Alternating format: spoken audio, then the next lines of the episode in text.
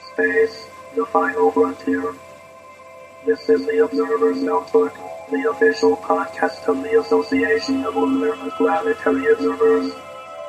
Its mission to explore the solar system, to seek out new observations and data, to boldly go where no podcast has gone before. And now the host of the Observer's Notebook, Tim Robertson. Welcome to episode 46 of the Observer's Notebook, the official podcast of the Association of Lunar and Planetary Observers. I'm Tim Robertson, the host of the podcast, and also the coordinator of the training program within the ALPO. Thank you and downloading for downloading and listening. The ALPO collects and analyzes observations of various solar system bodies and associated phenomena and publishes them in detailed reports in the Journal of the Association of Lunar Planetary Observers, also known as the Strolling Astronomer. This podcast depends upon donations from you, our listeners, to keep it alive. If you enjoy what you hear on the podcast, you can donate to it via Patreon. If you give as little as $1 a month, or even feel more generous, for $5 you receive early access to the podcast before it goes public. For a monthly donation of $10, you receive a copy of the Novice Observer's Handbook. And for $35 a month, you receive producer credits on the podcast and also one year's membership to the ALPO. You can help us out by going to www.patreon, that's P-A-T-R-E-O-N dot com slash observer's notebook. And you can also join the ALPO for as little as $14 a year. You can vo- visit us on the inter- internet at www.alpo-astronomy.org. And we're also on the Facebook. Just search for ALPO Astronomy and you get the official ALPO Facebook page. And also, this podcast has a Facebook page as well. Just search for Observer's Notebook. And if you enjoy what you hear on the podcast, please subscribe. That way you'll never miss an episode of the podcast. In this edition, I just returned from the Riverside Telescope Makers Conference up in Big Bear, California, and I had a wonderful opportunity to speak to Bob Stephens. He is past treasurer of the RTMC, and he's also president and CFO of More Data Incorporated. It's an organization created to manage research grants from NASA and the NSF. He's also been an amateur astronomer for nearly four decades and is active in asteroid research and having determined over 700 asteroid light curves, and with over 200 research papers, articles, and announcements to his name. He enjoys traveling the world to experience solar eclipses. His current tally is 16, with three annular eclipses, six partial solar eclipses, and 16 total lunar eclipses. He's been involved actively in numerous astronomical organizations, including RTMC and the American Amateur uh, Society. Bob is also a recipient of a lot of astronomical awards. So here's my talk with Bob. I hope you enjoy it.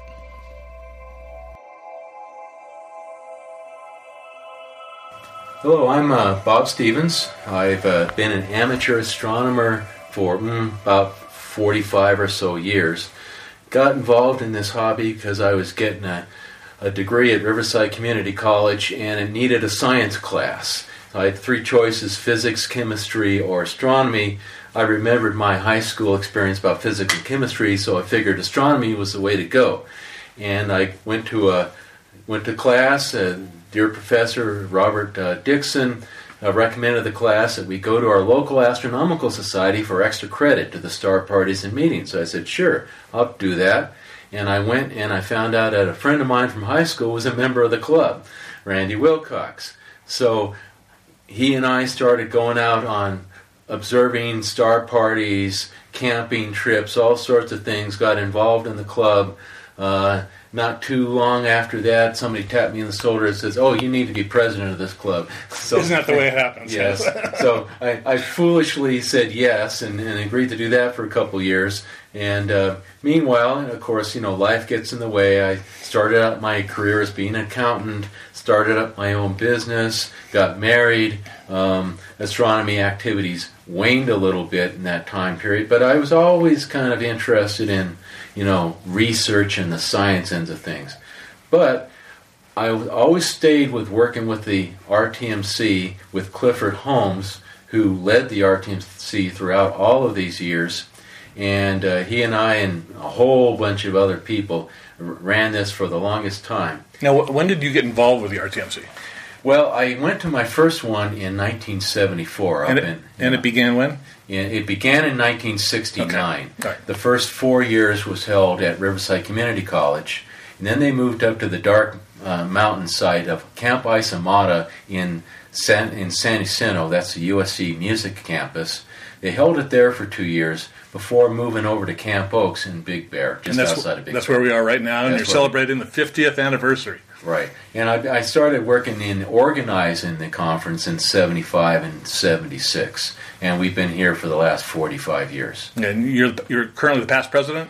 I am the, uh, of the RTMC, I'm the past treasurer. Okay. Cliff was the um, when when it was an activity of the Riverside Astronomical Society, he was the director of the RTMC. That g- goes up to 1989. Then the Riverside Astronomical Society spun it off as to into a separate uh, entity, and he became the executive director of the RTMC. He was the first one uh, up from 1989 to 1991. Then his health issues forced him to step down, and Steve Edberg became the executive director in 1992. Yeah, this is like my 35th RTMC I've been to, and I have very fond memories of Cliff in the 90s. I used to bring my young children up here, and whenever he would see him, he'd always come and talk to him and say hi to him, and he really made him feel welcome. And that's, you know, he was an amazing guy. He was an amazing guy, and you know he had all sorts of great tricks. You know his memory of all the people he had ever met in his lifetime was is no better than any of ours. Uh, but he would always just come up, shake your hand, and say, "Tell me your name again." yeah, yeah. And that was just one of his catchphrases, Yeah. and people would happy, happily and gladly tell him. That's true. That's very true. I remember him doing that. Yeah, That's very cool. Yeah. um, now, I, I heard a story yesterday that his son actually got him involved with astronomy. yes. Travis was, I want to say, eight years old, and for a Christmas gift, they gave him the you know the starter 60 millimeter refracting telescope on the lousy shaky mount, and. You know, I think Travis was maybe allowed to use it just once, perhaps, and Cliff immediately shanghaied his telescope, and then eventually and very quickly, you know, evolved into uh, eight-inch telescopes and then ten and twelve-inch telescopes and everything. In other words, the astronomy bug bit Cliff early and hard. Yeah, and he was a Twinkie salesman, wasn't he? Clifford Holmes worked for Twinkies, the local distributor in Riverside, delivering bread and things that you shouldn't be eating to all sorts of stores around the Inland Empire. He actually drove the truck. He would unload the loaves of bread and Twinkies and everything. He would take the orders from the shop owners and would do this, you know, five days a week, all day. And then at night, he would observe and would also often be out running outreach events. Before we called these things outreach events, he was going anywhere and everywhere to every public park that you can think of, and uh, and eventually, of course, you know, created the uh, Riverside Telescope Makers Conference. He was heavily involved in the Western Amateur Astronomers for a time, Right. um, and just was always outreach, outreach, getting people together to talk about astronomy. He actually did some real research. He, uh, him and David Dunham. David Dunham was uh, working for JPL at the time. He was organizing uh, what was called grazing occultations. Yeah, the IOTA organization. Right. Well, David formed IOTA in the mid 60s eventually. The idea was the moon passes in front of a star. If it just grazes along the limb, it passes in front of mountain peaks, or behind mountain peaks rather, and then you can see the starlight through valleys and things like that. And if you have a line of telescopes perpendicular to this path on projected onto the Earth, you can then trace out the limb of the moon, these mountains and valleys. And you go, well, well why is that important? Well, two reasons. Um, we did not have a good idea as to what the limb of the moon looked like, first of all, and this was very useful information for this little program called Apollo that was up and going at the time. I think I've heard of that. Because uh, as it turns out, they were interested in knowing what the geography on the moon looked like. And as it also turns out, we didn't really have a super good idea of what the moon's orbit looked like. So um, this grazing occultations really helped refine the moon's orbit so that they kind of knew when to turn the engines off on this spacecraft as they were coming into orbit. Yeah, interesting. So the Riverside Astronomical Society, with under Cliff Holmes, did about three dozen of these.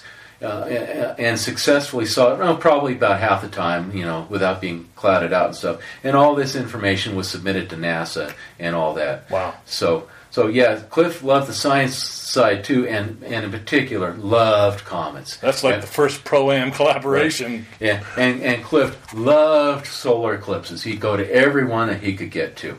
Fantastic, fantastic. Now, he ran it. He, how long did he run the RTMC? Cliff ran it up till 1991 when he stepped down as executive director. Okay. And I'm, I'm working from memory, but I believe that to be accurate, Okay. at least within a year. Um, and then he, he, Cliff passed away in 1993. Right. And Steve Holm, or, um, Steve Edberg, I'm sorry, um, had, ran it from I believe 1992 up till about a couple of years ago as executive director. Now, it's it's called the Riverside Telescope Makers Conference. Okay. How did that focus come to be? Ah, okay. Well, when it first started, it was just kind of the Telescope Conference or that Riverside Convention or that West Coast Convention or whatever. It, it's hard to tell when the name actually gelled to become the Riverside Telescope Makers Conference, but not before 73 and probably not before 71 or 2. Now, it was called the Riverside Telescope Makers Conference, and of course, we always shorten things up to become acronyms, eh, which is not really an acronym because an acronym you have to be able to pronounce. It's really just initials. So it became the RTMC, and it was the RTMC up until 1989 when it was spun off into a separate organization, at which point in time it became the Riverside Telescope Makers Conference, Inc.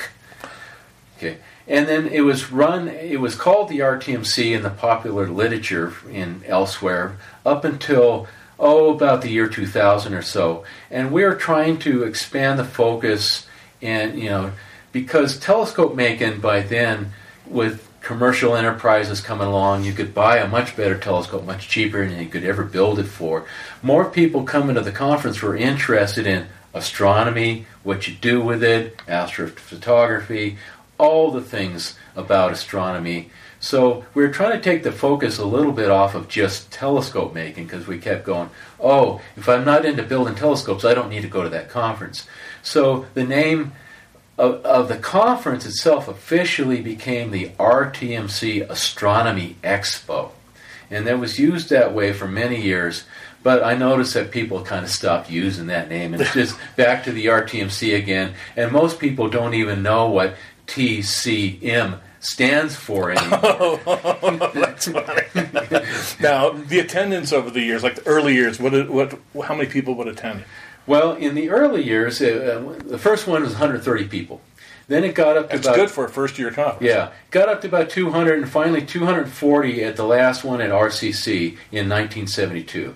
When they moved up to the mountains in San Jacinto Mountains, it dropped down to about 200. Then they moved over to Big Bear and it was 200 in Big Bear. That's when it first that's when it really started taking off because all throughout all these years, Sky and Telescope would write an article about it every year. Then Astronomy Magazine started writing articles about it in the mid mid 80s.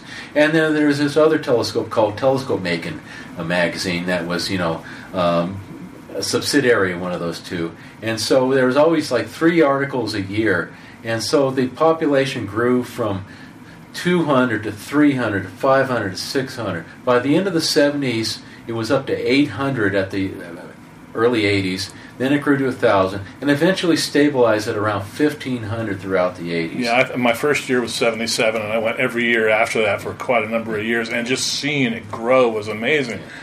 Yeah, then, then there was kind of a, a change. You know, vendors were starting to come in that period of time.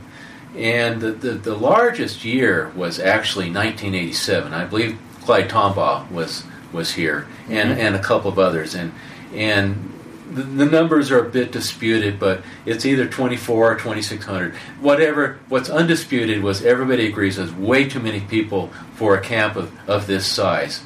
And so nobody was pushing to have the crowd be getting that great anymore. It, it once touched 2,000 again in the year 1990, but most years it was in the 16 to 1800 range. uh, which was fairly comfortable. Well, not really because there wasn't place enough to park all the cars after a while. Oh, I remember those Yeah. days. Yeah, trying to come. If you if you showed up on Saturday, you couldn't you couldn't park. Yeah, just uh, you know, the line to get in at nine o'clock Friday morning was over a mile long, all the way to the pavement. Um, it, it was really an issue and, and requiring a dozen people just to direct traffic.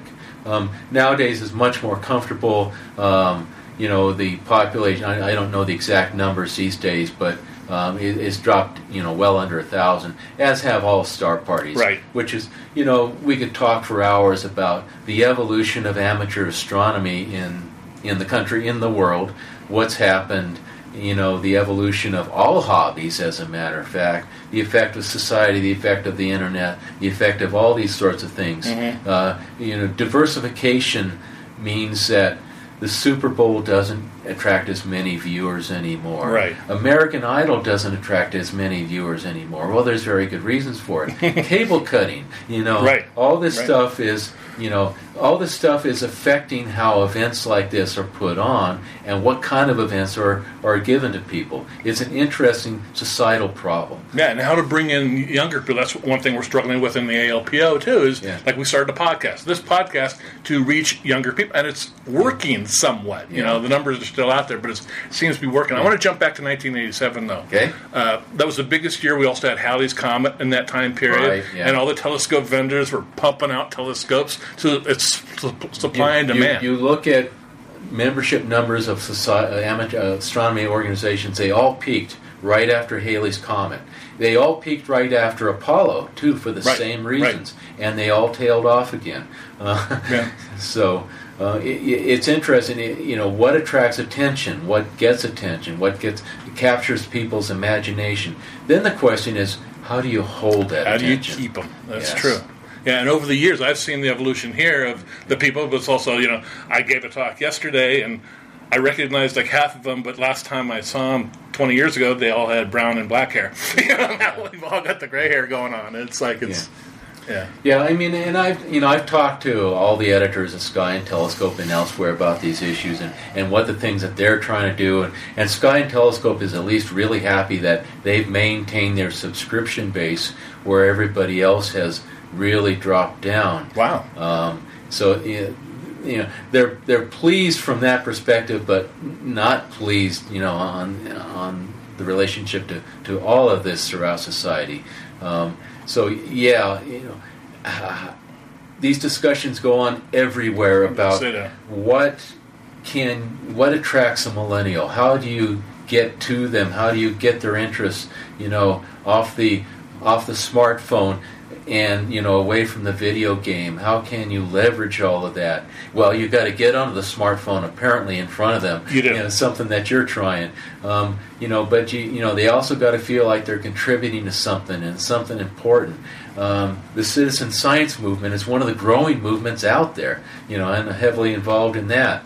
But uh, um, you know, how do you after you get them involved, how do you keep them involved, particularly when life catches up to them and they have families and Right. things drag their attention away? Um, and how do you do you plant the seed and wait for them when now they're you know the kids are in high school and they got time on their hands or they become empty nesters and have a little bit of money, disposable income and stuff. You know, you know how, how do you place yourself to be in the right place at the right time? It's, it's a million dollar question right Yeah. there for, for every hobby, basically. Yeah. yeah. Um, let's talk about vendors, the evolution of vendors. When did they start showing up? Vend- uh, the first vendors have been here from day one, but the first vendor that showed up to actually sell something was in 1978, I believe. Okay. Might be off by a year, Okay. one one year on uh, either way. It was Celestron Telescope. They set up literally a banquet table, a uh, looks to be a ten foot banquet table, out on the edge of the telescope field because they had some seconds. What we mean by seconds is these were marred goods, uh, some an eyepiece with a scratch on it, for instance, that they can't sell as new, or there was stuff that was returned for whatever reason that they cannot sell as new. So they needed to have a place to, to sell this stuff. So they, so they got the bright idea oh, let's just take it up and heavily discount it and people come and buy this stuff. So they did, and you know, like it took all of 10 minutes, I Right. think. And other vendors took note of this. Go, oh, there's an idea. Let's do that. You know, you know, 50% is still better than nothing. That's true. So uh, Meade and everybody else started doing it, and then they, they started realizing we don't need to just sell seconds and used stuff. We can sell anything. So throughout the early 80s and so, the telescope manufacturers uh, started bringing up, you know, brand new telescopes. Uh, Starlight Instruments with their beautiful Dobs would set up like, here's one of each. Let's please come and use them at night. See what you can see.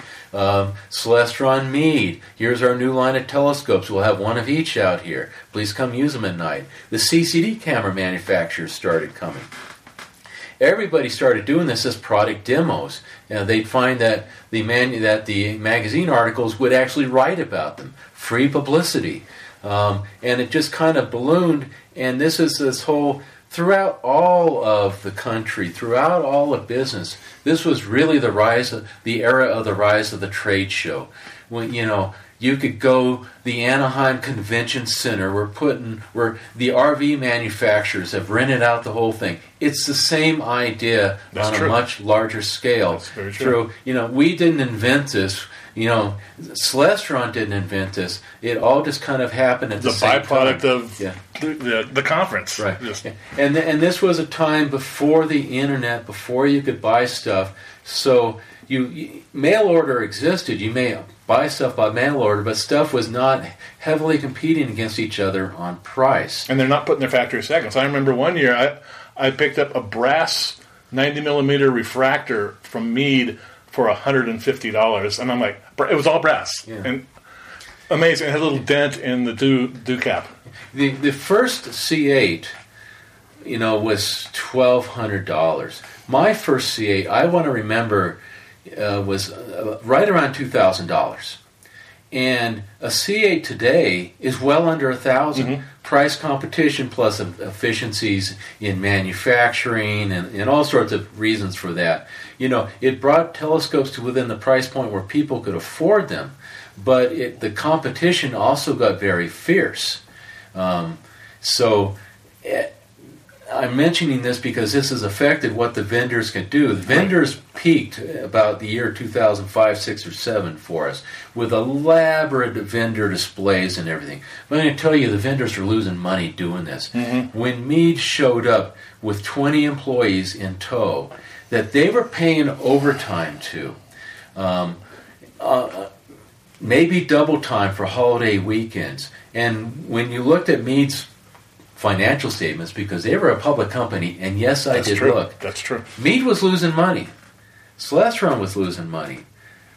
Celestron tried to try to buy Meade at that time, and the FDA said, not FDA, the uh, FCC stepped in and said, "Oh no, you can't." Right. Um, so all these guys suddenly found that their marketing budgets were being slashed just due to sheer economic reasons. The internet was starting to come along, and suddenly they didn't have the marketing budgets available anymore to go to trade shows.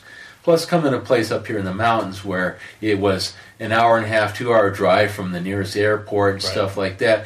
You know, these are all problematic things. You got to transport all the Yeah. equipment up here Yeah. and maintain. Yeah, trade shows still occur, but now they're limited to two or three Yeah, NEAF is like the big one. That's- NEAF is a big, and I just got back from NEAF, and it's fabulous. There's one down in Texas, and they go often to like the astroimaging places, and they go to the astroimaging workshops. There's one in the East Coast, one on the West Coast, mm-hmm. because these are the people with money. Right. Honestly, if you are a top-notch at astroimager, you honestly you have in your rig the price of a brand new luxury car.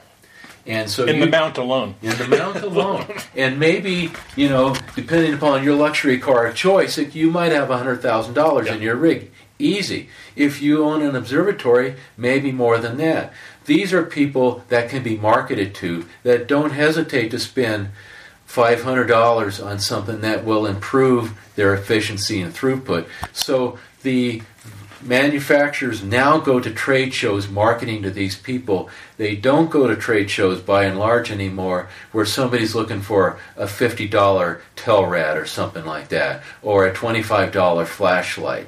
Um, Right. The sheer economics keep them away. And now the star parties are competing with all the national parks who want to put on star parties for their visitors. Of course, it's Very a true. natural fit. Um, but you know, you have your choice each and every summer of at least two two dozen wonderful star parties that you can go to. But as a result, all of them have a, a lower attendance because you can only go to so many of That's, that's very true. Now Yeah. let's talk about telescopes. Okay. The different types of telescopes you've seen over the years. Has there been an evolution of Um, telescopes? in evolution, yes. You know, the, the basic concept has been there since, Right. oh, I don't know, Isaac Newton, Yeah. right? Understand that. yeah.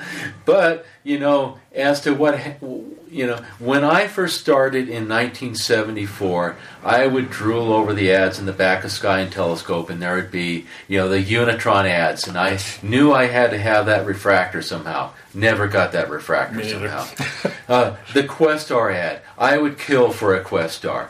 No, I never got a Questar. um, uh, you know, Edmund Scientific was more what I could afford Right. as a, a young college student. So, you know, I bought and assembled the telescope and put it on their $200 mount that I somehow scraped together the money for. And that was my first telescope. And then I built everything because at the time I could build a telescope for f- much better than I could buy for far less money. Right. So, hence, telescope making conference was really taken off at that point because they were teaching all the techniques and the things to look for and and well are you going to be into taking pictures? Are you into looking? Do you want a Dobsonian light bucket? In which case how do you build that? How do you improve upon his original design? Or are you you know doing something different? Are you into planetary? All these are issues eyepieces you know what eyepieces do you need? So all of this was very important. So people were really into building stuff. Now, over the course of about 20 years, and really 10 or 15 years, the manufacturers got caught up. They, they developed their techniques, they got the price points down to where people could afford things. And um, now, from the mid 80s on, you could buy a better telescope far cheaper than you could hope to build yourself. But there's satisfaction in making it yourself too, Right. and it's comforting to see you, you get merit awards at the conference for um, home built telescopes, Yeah. and it's comforting for me to see after not being here for a few years that you still have a lot of awards that you're giving away, and that telescopes are amazing. Right. So the, the question is what's important to you, Yeah. the amateur astronomer? Is it the journey or is it the destination? And if it's the destination, you're going to probably purchase a Right. commercial telescope. If it's the journey, you might build it yourself, use it a couple times, and then start on the next telescope. This, and that's what you see because a lot of times you'll see repeat people win merit awards year after year, or they miss it, might miss a year as they're working on their new project. yeah. Wow, Yeah. interesting. So yes, I mean people still build their own custom cars. Mm-hmm. People build their own custom airplanes from time to time. True. And that is what the hobby is for them. Other people want to drive places and fly places. Right, very true. Yeah. Now the attendance this year is down. Um, how? Why do you think that occurred? Well, the attendance um, for the past several years, and since I've not been involved in running it for the past four or five Okay. years, I'm only hearing this secondhand. Okay. But through the uh, through the mid 2000s, the attendance was fairly stable at around 1,700, give or take. You know, it might be 1,600 or 1,800, depends upon the phase of the moon. We, I always noted that a, a new moon would get you to an, an extra 200 people. Okay, so it's the people that want to come up here and observe because Yeah. it is a fairly dark sky site. yes. Know. So a- along comes 2007, most notable in the economic world as the official start of the Great Recession. Okay. But that's not the only thing that was going on in the in the world that year. There was a whole bunch of other things. Um, well, gas prices kind of were peaking about then, and up up through the year 2000s, you would you would sometimes have to turn sideways to squeeze between all the giant RVs that were coming up here. That was the huge popular thing. People driving around these big, you know, 30 foot motorhomes or fifth wheels or whatever. Well, a lot of those people started thinking about that when gas prices hit four bucks a gallon. Um, Great Recession, um, issues in. Uh, you know, the internet is Mm-hmm. quite possibly one of the most significant issues. Up till up till about then, y- you know, you came to conferences to acquire information, Right. To you know, rub elbows with people, ask them how they're doing things, observe how they're doing things, go to workshops, go to ten talks and things like that. You know. Bottom line, that was your primary source of information. Listening to people and asking people. But it's also the friendships. Yes. I mean, I like I said, it's been years since I've been up here, and I'm walking around and I'm meeting people I knew years ago and striking up those friendships and conversations again. And now we're exchanging email addresses or, or Twitter handles. yeah, the, the internet is caught up in that people usually by now they don't have to wait till May to find out how to do something. They, they've already learned how to do something off of a Google search or off of a website or a YouTube video. If you need to find out how to collimate the mirror on your telescope, there are 50 YouTube videos out there that'll show you how. You do not need to attend a talk to find out how. Very true. So, you know, so all of these little motivations for coming to events like this are, are being ticked off one at one at a time.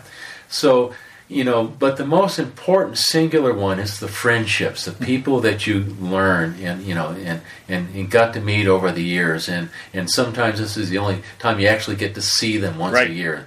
So that's been the primary motivation of, of all the other little things that came along the way that still remains and will always remain because, you know, internet friendships are fine and well and good. Being Facebook friends with somebody is, is great and catching up and seeing what they're doing. But, you know, that, that only takes you so far. That's true. Okay. That's true. Um, so you've held it at Camp Oakes for 25 years? Yeah. Okay. Well, n- uh, 45 years. 45 years at Yeah. Camp Oakes. Okay. Um, so you're still going to carry on the Camp Oakes, but something's changing with the date. I was told by the the board of directors, member of the board of directors, that Camp Oakes, who apparently is in a major remodel right now, Okay. just look around and see all the grading going on for laying out of new dorms and things There's a like cell that. tower out there yeah, now. There's a cell tower out there. Yep. Looks like a tree. that the Camp Oakes wants to use. They got a special event in mind on Memorial Day weekend, and and the Camp Oakes is owned by the YMCA of Greater Long Beach, of all people, Okay. and has owned it since the, the late '50s when the camp was built. And they it was built as a purpo- for-purpose campground to service the underprivileged youth of the Greater Long Beach community, and they have you know, all year long, kids come up for camps, and they stay in. The, it's not a. This is not a camping facility. This is where they come up and stay in the dorms. And every weekend, they, they you know they're sh- every week they're shuffling through a new group of kids all all year long. Well, they apparently have some kind of event in line for Memorial Day weekend that they want to use it for. I'm I'm not clear what it is, Okay. but it's something important enough where they need the whole camp. So they they informed the board of the RTMC that Memorial Day weekend is not going to be available to them in the future, but would would like to make other arrangements for another time. So they've been talking about it, and um, and they uh, apparently they're, they're they've arranged on a date in 2019 that's in the month of September I heard the third weekend. the third weekend of September. Now, the Memorial Day weekend, you know, it's had its pluses and minuses. With the exception of one experiment, since the 1970s, um, it's always been held on that weekend, come hell or high water. full moon, new moon, doesn't Full matter. moon, new moon, blizzard, whatever, we're holding Blizzards. it here. Yes, Blizz- blizzards, plural. I've been here. Yes, I've Yes. been here for a few. Yeah, um, but you know, uh, apparently Labor Day weekend was not available for this. This the I don't know whether to term it the grand experiment or the set in stone or, or whatever it is. Um, you know, Memorial Day weekend has had its plus and minuses. The weather is usually fairly pleasant, but you can always have the late storm.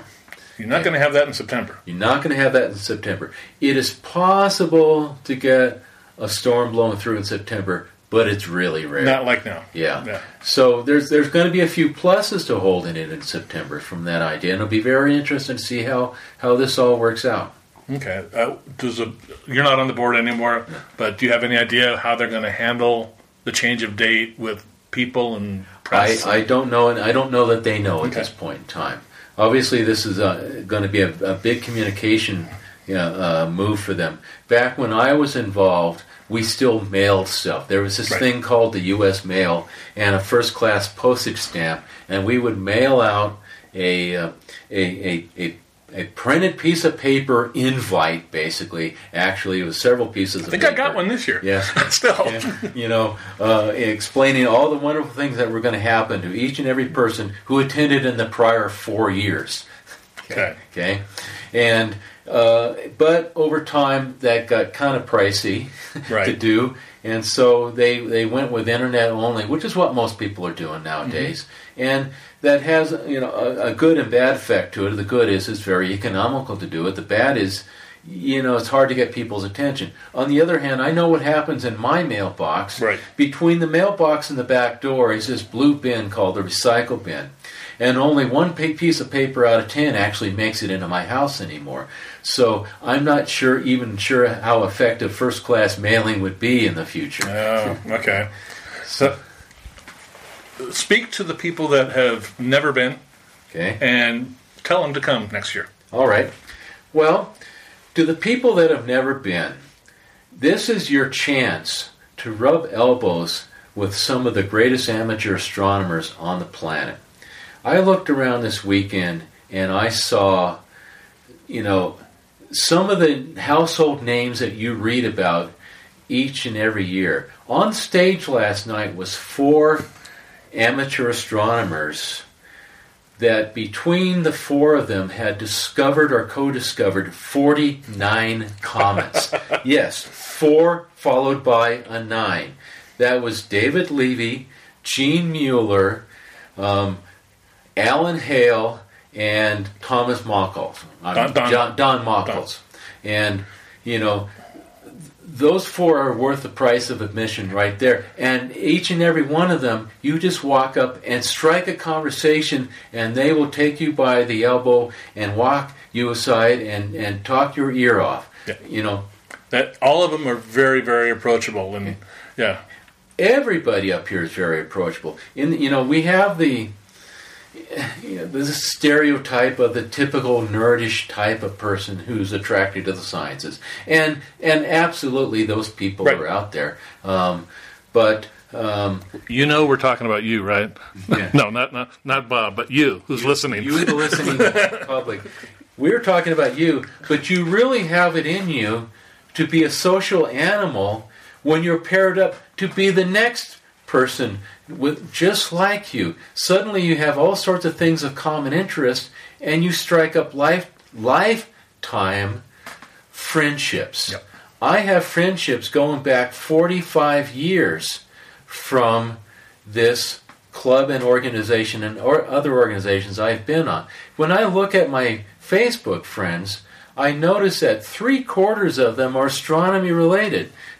That's very true. Yeah, so you know when when- you know when you think when you think in terms of oh you know I'm I'm I'm shy I'm a shy person oh I can't do that I I don't make friends easily. Well, if you don't make friends easily, this is the place for you. Exactly the place for you where you come and do make friends easily. And it's amazing the number of friends you will walk away with from a single weekend. Yeah, uh, you don't have to be a telescope maker to attend. Know, you don't. You don't have to bring a telescope. There are hundreds of telescopes. You could spend the entire night walking around the field looking through 16 inch Dobs or 7 inch Takahashi refractors, and they're all out there. I have not brought a telescope for decades myself.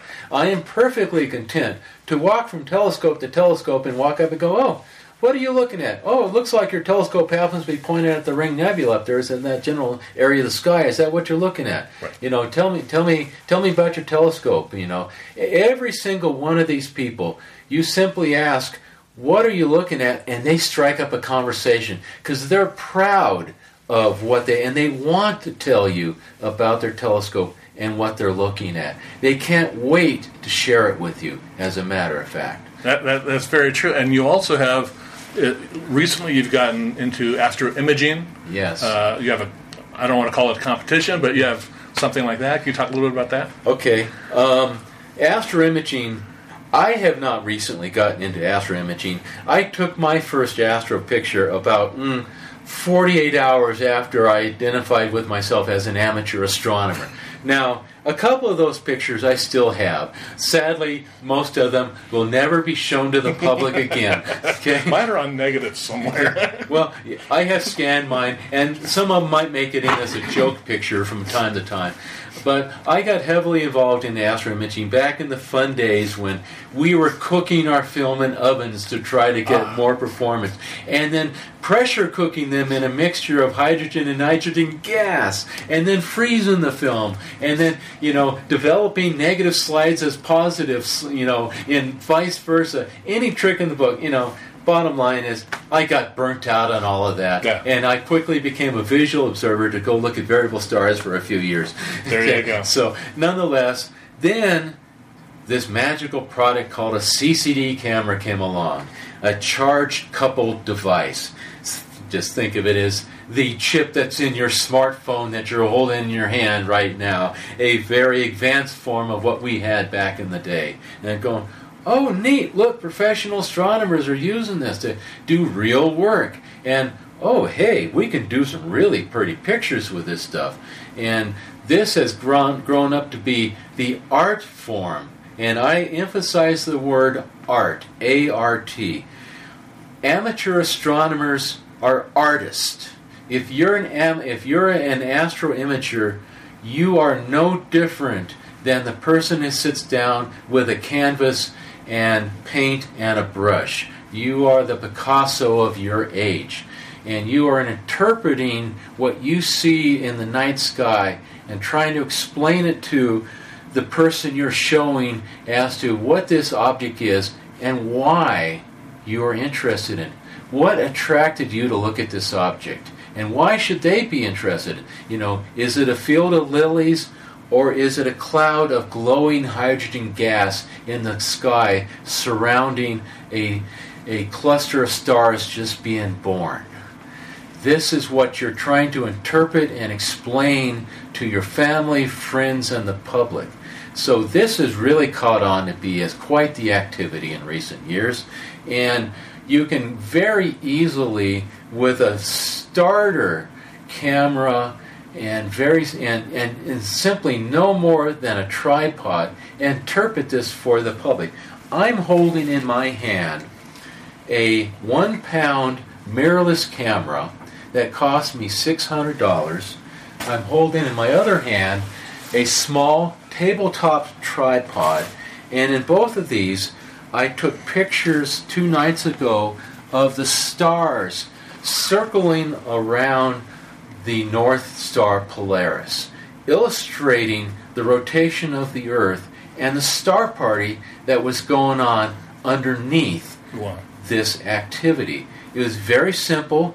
Uh, uh, I could have done it with a cheaper camera. I just Right. happened to, you know, use the camera I like. Yep. And you can do that too with very little skill and downloading a free program from the internet to stitch it all together into one image. It was a piece of cake. It literally took me 10 minutes to put the image together, and it was mostly sitting there watching the computer do it. Yeah, that's that's the fun part, yeah. watching the computer be the artist. Right. Yeah. Now, obviously, you can get a lot more elaborate with that concept. But I like to chase solar eclipses, Mm-hmm. which is you can take a picture with your smartphone, you can take a picture with your point and shoot camera, you can take a picture of video.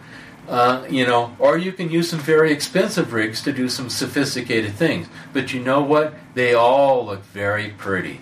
And so, you know, recognition that most amateur astronomers like to do this at some level or another.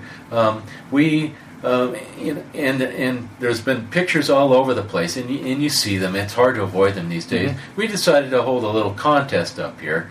Um, it's our astro imaging contest, and we started it oh about mm, 12 years or so ago, and And the idea was, hey, everybody just bring a picture, and we'll divide it into about five categories. Here's our pictures of eclipses. Here's pictures of deep sky objects. Here's solar system objects like planets and things like that. You know, and here's your general category, which may be your your nightscape objects, the moon rising over that bluff, you know, or over the cactus or whatever out there, which is a very very easy picture to take. So people bring up pictures. They, they, they uh, then everybody comes by and votes on them, and we have a little contest, and it's all well and fun and, and so on. That's good. And there's also uh, an area set up for beginners, the beginners Yes. corner. We found that, that to be very popular. It was actually started about 20 years ago. And the problem is, of course, all of this seems very intimidating to people who've not seen any of this before. You know, all these decisions made, and, and if you make a, a mistake, it could be a wrong, you know, it could be an expensive wrong decision, and so on and so forth. So we uh, organize what's called the beginner's corner. The camp up here has the big main meeting room and it has a small annex off to the side and then there's a whole other building that's got you know this lobby area and, and a meeting room that can hold about 100 or so people. So we decided to hold the beginners corners in there with a parallel program aimed at just beginners. Okay here's a 45 minute talk on how to on how to pick a telescope Here's a 45 minute talk on how to pick eyepieces. Here's a 45 minute talk on how to pick a camera for astrophotography if you so And desire. these are pretty well attended. I poked my head in there, and there was easily 30 people attending the classroom, uh, the uh, the talk on how to pick eyepieces. Okay. yeah, which you know was about a quarter of the people attending whatever talk was going on in the main meeting hall.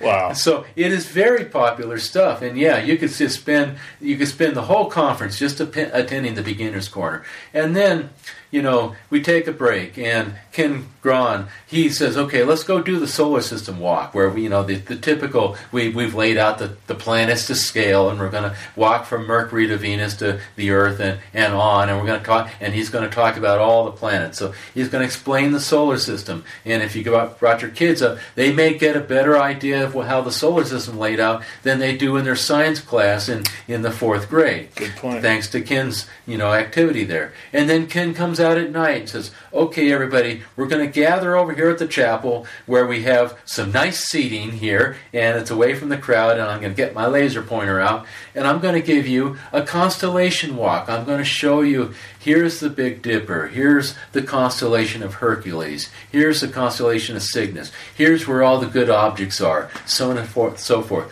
Let's talk a little bit about mythology. Oh, this this star Vega up here. Well, remember the Jodie Foster film Contact? That's where she flew. You know, There all you that go. sort of stuff. So we, you know, if you're wanting to get into the hobby, again, this is the place to come. And this is also a good family location because it is a youth camp, yes, and it's in Big Bear. right. So there, there's there's things. If you have a spouse that's not into astronomy, there's lots of shopping, lots of nice restaurants in oh, town. Oh, yeah. But there's there's there, Well, there's we'll a swimming you. pool here. There's Hang- all sorts of things. Hang on to the credit card. Don't let her walk out the door with the credit card. You may regret that decision. But for the kids, there's a zip line that goes to. It starts on the island on the lake and then goes, uh, you know, off. There's a climbing wall. There's an archery place. paddle. You can uh, kayaks. Kayaks. Yeah, there's kayaks out on the lake. Sadly, got a report.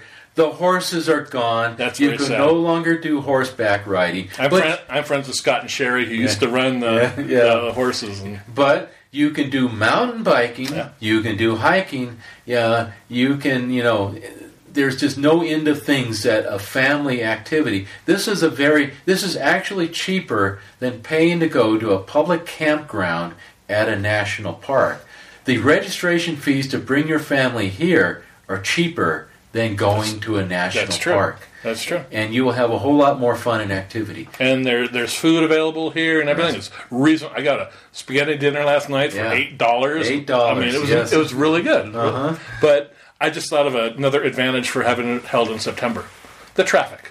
Yes. It took me four hours to get here. I'm 150 miles away. Ah, yes. It took me 100, uh, four hours, and on September, it's not a holiday weekend. Yeah. It's an easier drive coming up the hill. So Exactly. that's Yeah, I that. That might make, get me up next year. since, since I was running it for so often, I was usually coming up on Thursday Yeah. before, so I never got to see that and appreciate it. But you know, I do. I am fully aware of it. Yeah. Yeah. So that's another one. Well, I wish RTMC a lot of luck in the future.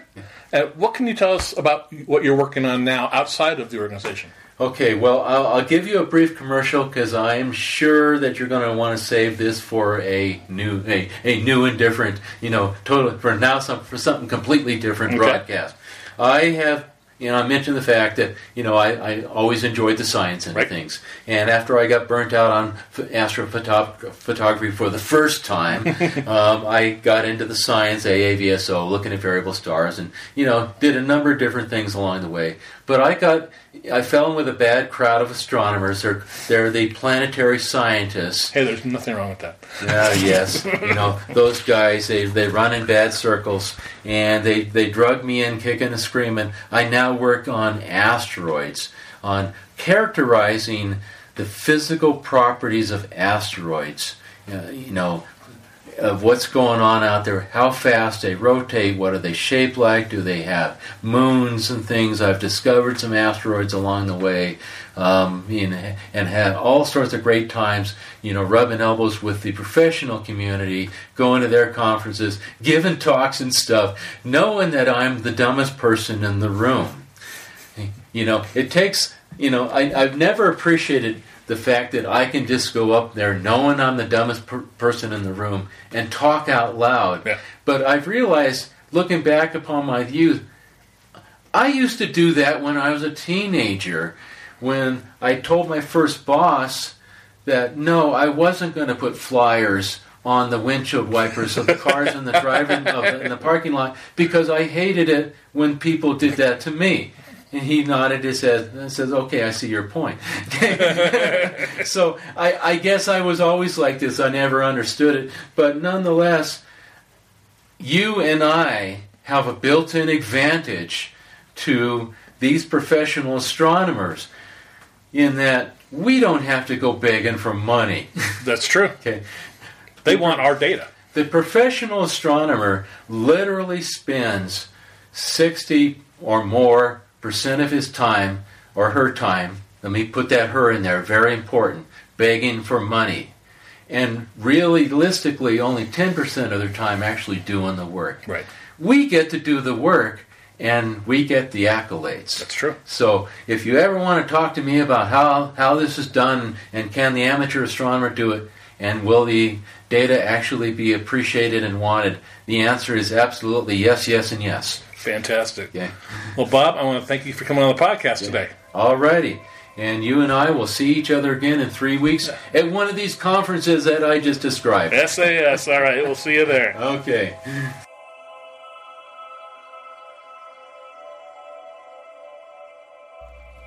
Well, that'll do it for this episode of the Observer's Notebook podcast. I really want to thank Bob Stephens for coming on again to be our special guest and talk about RTMC. This is a conference that I think if you're in the area or even if you want to travel out to Southern California and enjoy uh, the high des- the high mountains of uh, San Bernardino County and go to Big Bear, it's a beautiful site. Uh, come on up uh, September 2019 and enjoy the Riverside Telescope Makers Conference. We upload a new episode of the podcast every few weeks. You can subscribe to us on iTunes. If you do, please rate and review us. I really appreciate it. You can now listen on iHeartRadio, SoundCloud, Spreaker, Google Play, Stitcher, and Amazon Echo. You can support the podcast by donating to it via Patreon. If you give up to $35 a month, you receive one year's membership to the ALPO and producer credits on the podcast. And with that, I really want to thank the producer of this podcast, Steve Seidentop, for his generous continued support of the Observer's Notebook. Thank you very much, Steve. A link for Patreon as well as a link for the ALPO is in the show notes. If you'd like to drop me a line, you can email me at cometman at cometman.net or on Twitter at, at observersnbpod. If you want to join the ALPO, membership begins at only $14 a year. Yeah, that's right, 14 bucks a year. You can find out more at www.alpo-astronomy.org. You can find the ALPO on Facebook by searching ALPO Astronomy, and also you can find the Facebook page of the podcast. Just search for Observer's Notebook. Until next time, my hope is that you always have clear and steady skies. Thanks for listening.